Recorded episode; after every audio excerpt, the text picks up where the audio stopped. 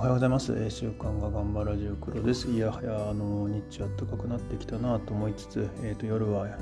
夜やですね結構朝早く冷え込むなっていうふうに思ってます。まあ、今日もまったりあの話せていければと思いますのでどうぞよろしくお願いいたします。で実はですねあの第3回から、えー、スタンド FM だけでなくアンカーも同時収録でスタートしてみました。あのスマホ2台に向かっておしゃべりしてたりしています。えーと、今日もそれでやってます。なのであのスタンド FM にはですね1回目2回目の放送があるんですけれどもあのそれ以外のメディアには、えー、と3回目からだったりするので、えー、2回目放送がなかったりするのはちょっとそういうことだったりしてます。それなのにあの過去の2回目でもこういうこと言いましたけどみたいなことこの後話そうと実は思ってるんですけれどもちょっとご容赦いただければと思います、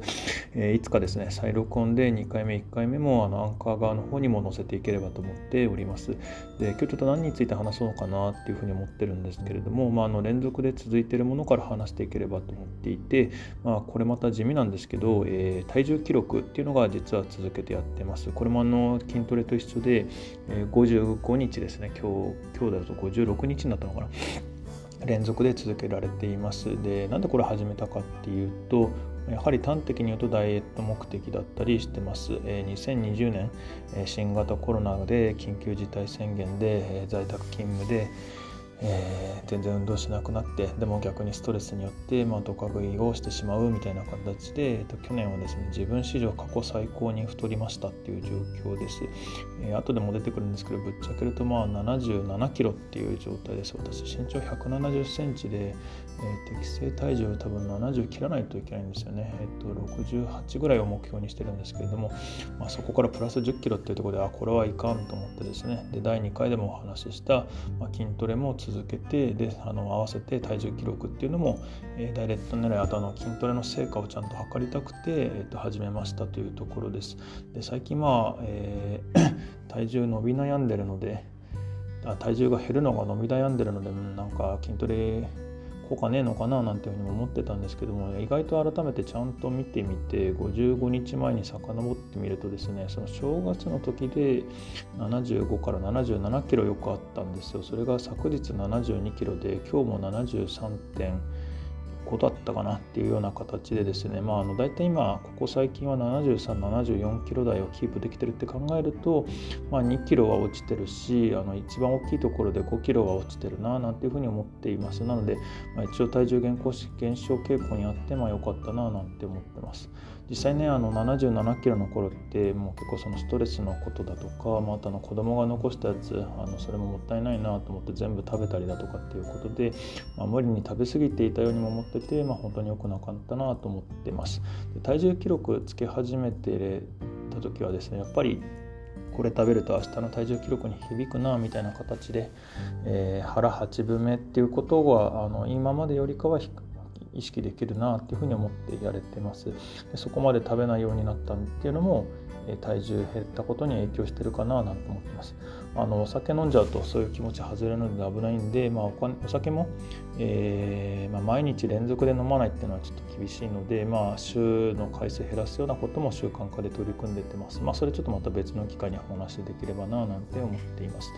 で体重記録に戻すとどうやって続けてるかっていうと自分としてはコツは3つあって、え Bluetooth 体重計でやっていることあと朝起きてすぐに測るということあと筋トレと同様にミンチャルで報告するっていうこの3点です。で一つ一つちょっと話していければと思うんですが、えー、まず、えーと、Bluetooth 体重計はあの体重計に乗るとですねアプリ立ち上げるだけで、えー、体重記録がされるっていうことで、まあ、自分でその数字を打つ必要がなくなりますでこれは非常に地味に楽だなっていうふうに思ってて、えー、ずいぶん前あのレコーディングダイエットも実は過去数回トライしていてこれで3回目ぐらいなんですけどもあの過去は自分で測ってそれをアプリに登録するっていうのをやってました。それは結構大変でやめちゃったみたいなところもあったんですけども、まあ、これによって楽になってるなと思ってます。で今後も習慣化のコツって話していければと思うんですけれどもできる限り楽をする。その行動のハードルを下げるっていうのは非常に重要だというふうに思っています。で次に朝起きて、えっと、すぐ測る、まあ、せめて朝食を食べる前に測るっていうのを、えトライしてます。でなんでかっていうと朝食食べた後って結構ですねその朝食の内容で、え変動するなっていうふうに思っていて、まあ、できれば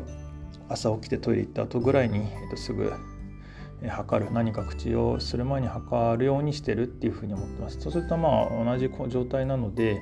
下がってるか上がってるかっていうのが結構分かりやすいしまたの下がってることが結構多いのでモチベーションにつながるななんていうふうに思ってます。さっきも言ったようにあの最初はですね、えー、今回のこの55日間なんかでも朝食後につけてました。まあそれちょっとタイミングの問題もあったんですけどもそうすると朝食の食べる量とかあと子供が残した水ももったいないなと思って飲んだりとかしてて、そういう量に結構左右されるところがあってやはり起き抜けにやるっていうのが大事だななんて思っています。でこの起き抜けにやるっていうのは、まあ、体重記録に限らず、えー、他の習慣化をするっていう意味でものものに関しても、えー、と非常に重要というか有効だったりしてるなって感じております。で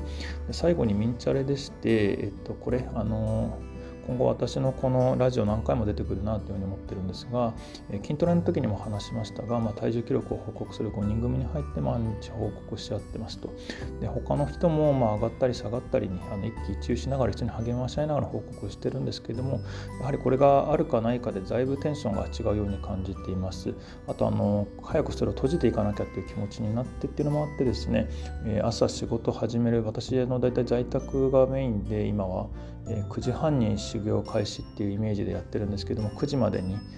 やらなきゃいけない習慣大体56個あるんですがそのうちえー、夜やるって決めてるヨガ以外の5個はなるべくあのもう閉じに行くっていうことでなんとかやれるようにやれてるように思っていたりしています。あの実際ですねあの夜だらだらと非生産的なことばかりしてしまうのが私の性分だっていう感じでそれはよく分かってるのでもう夜はなるべく余計なことしないでもう早く寝な寝た方が、えー、生産的だなっていうふうに感じてます。で朝早起きして一気にいろいろやりたいことをやるようにしてて、まあ、これが良いように感じています。というところでですね今日は、えっと、体重記録の測るっていうことについてでございました、えー、効用としては、まあ、食べ過ぎを抑えることにつながる。でコツは Bluetooth 体重計で楽に測る。朝起きてすぐに測る。そうするとあの状態が、えっと、大体条件が一定と一定化される。あとミンチャルで、えー、記録していくことで、えっと、みんなで励まし合いながら、えー、続けられるって言ってございました、